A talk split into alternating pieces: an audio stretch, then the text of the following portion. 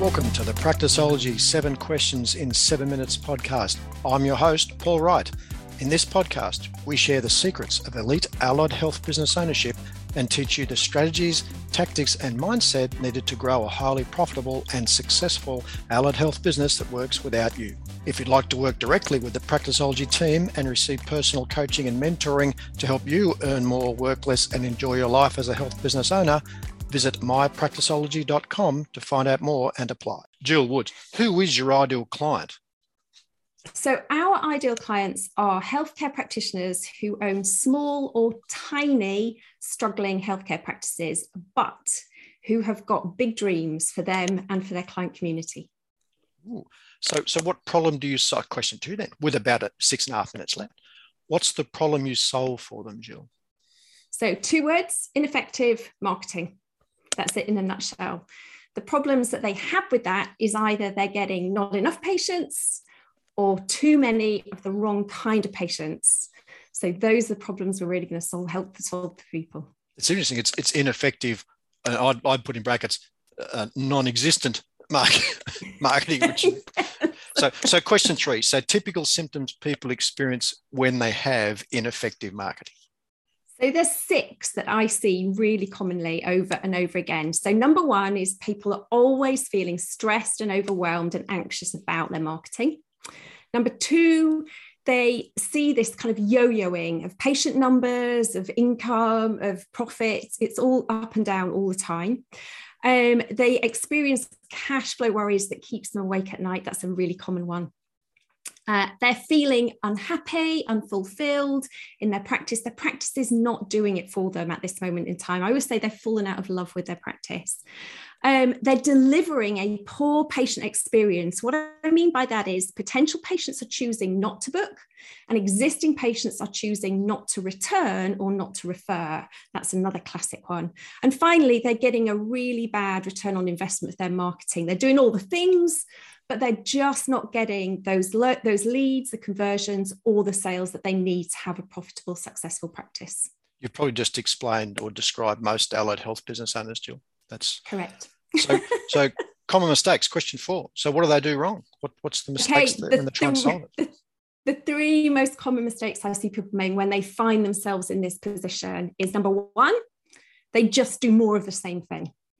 So they knuckle down, they double down, and they keep doing the same thing over and over again that they've been doing that hasn't been getting them the results. Or they do less of the same stuff because they've kind of, it's all fallen flat, it's not working. So they just kind of cut back.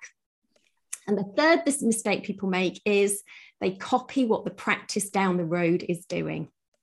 Guys, they don't know what they're doing either. Don't copy them.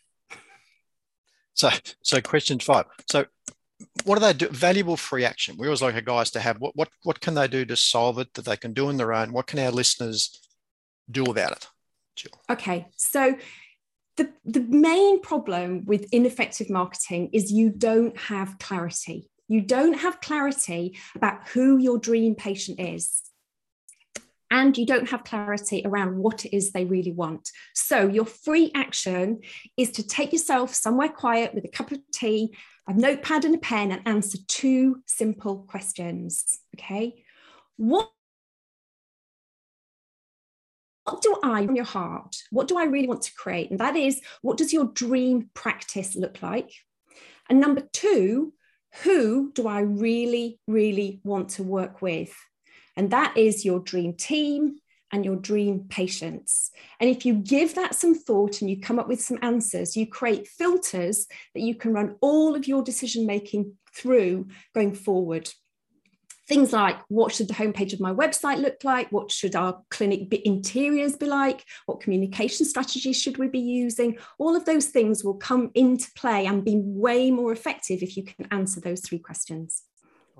So valuable free resource. Question six is always a valuable free resource. How what have you got that you can help them? How can they get it? What what should they get from you, Jill, that you can help them with this problem of ineffective marketing? So I've put together a super simple five-step process that I call my marketing detox. And it's basically going to help practitioners look at their existing marketing and figure out what's not working with what they're currently doing. So it's like an audit of their existing marketing. And then those five steps are going to help them identify what it is, put them, put them right, so that then your marketing is going to be way more effective at attracting more of those dream patients into your practice. And where do they go? Where do they get it? To find it, just go to practicemomentum.org and you'll find it on the homepage. So practice, sorry, practicemomentum.org. That's the one. Brilliant. Well, we've got a minute or so left, Jill. The, what's the one question that I should have asked you in this session today? What will give great value to our audience? Okay, I think the one question that you and every practitioner should be asking me is what is the one tactic that if I do nothing else, I should be focusing my energy and time on? Question. Jill, what's the one thing you should be focusing our attention on as health business owners? You should be making sure you are focusing time and energy on building your Google business profile. That's mm-hmm. it.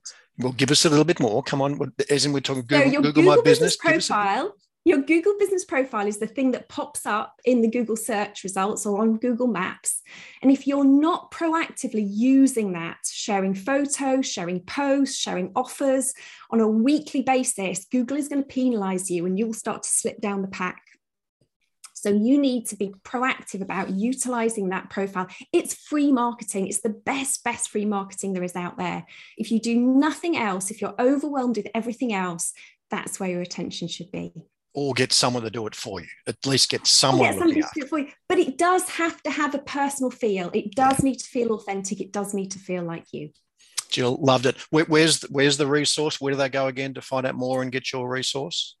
practicemomentum.org is where you can sign up for my marketing detox. And if you want to come and stalk me on social media, just look for Practice Momentum on all the platforms. Apart from TikTok, I've not quite embraced TikTok yet.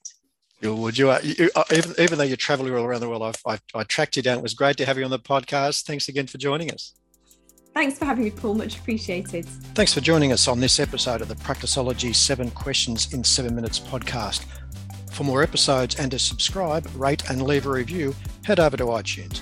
And if you'd like to increase your health business profits, reduce your personal work hours, and spend more time with your family and friends, you can find out more about the Practiceology Mentor Program at mypracticeology.com.